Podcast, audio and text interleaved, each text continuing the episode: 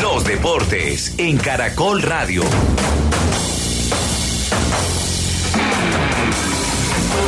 El danés Matt Pedersen se impuso en la sexta etapa del Giro de Italia luego de un emocionante embalaje donde Fernando Gaviria, el colombiano, estuvo a punto de llevarse la victoria y terminó quinto. En la general, el noruego Andreas Legnesun sigue al frente de la competencia. Renko en Epule segundo a 28 segundos, mientras que Primoz Roglic, candidato al título, ocupa la quinta posición a un minuto 12 segundos.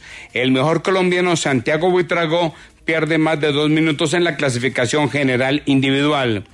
Junior anunciará esta tarde la finalización del contrato de Luis Chino Sandoval por indisciplina. Llegó el lunes, poquitico pasado de tragos, al entrenamiento. También serán multados Walmer Pacheco, José Ortiz, César Haidar y Omar Albornoz. A propósito de fútbol en Colombia, hoy dos partidos cerrando o colocando al día el fútbol colombiano en partidos pendientes. Seis de la tarde, Medellín, Once Caldas.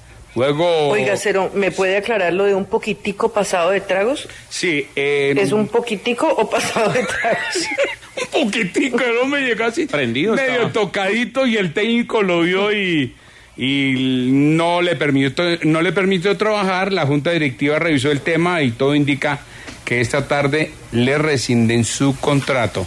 Parece que los jugadores después de la derrota frente al Once Caldas se fueron de rumba, varios jugadores, pero el más eh, eh, digamos eh, tocado en el tema Alegrón. fue exactamente Luis el Chino Sandoval.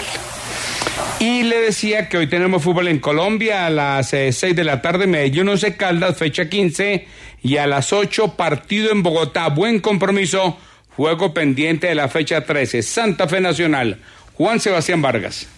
Eduardo Oyentes, feliz tarde para todos. Más de 20 mil personas esperan esta noche en el Campín para el partido pendiente de la fecha número 13 de la Liga Colombiana entre Independiente Santa Fe y Atlético Nacional. El Cardenal no le gana al Verdolaga desde el año 2017, cuando el resultado final fue 1 por 0. Quiere quitarse esa paternidad y además sumar de a 3, porque la necesidad de poder eh, sumar en la tabla de posiciones apura al equipo de Harold Rivera, quien oímos a continuación. El Atlético Nacional, un rival eh, difícil, complicado, que ya está, digamos, del otro lado, que ya está clasificado, pero nosotros con esa necesidad y este partido para nosotros valioso, es un, como un ahorro, digámoslo así, que tenemos y hay que ganar. Eso es lo que pretendemos, no solamente ese partido, sino los anteriores y los que vienen. Santa Fe noveno con 23 puntos, Nacional tercero con 31. El equipo cardenal tendría dos cambios en la nómina titular con respecto al partido que perdió el fin de semana con Millonarios. Taparía Espitia, los defensas Biafara, Aja, Marlon Torres y Delgado.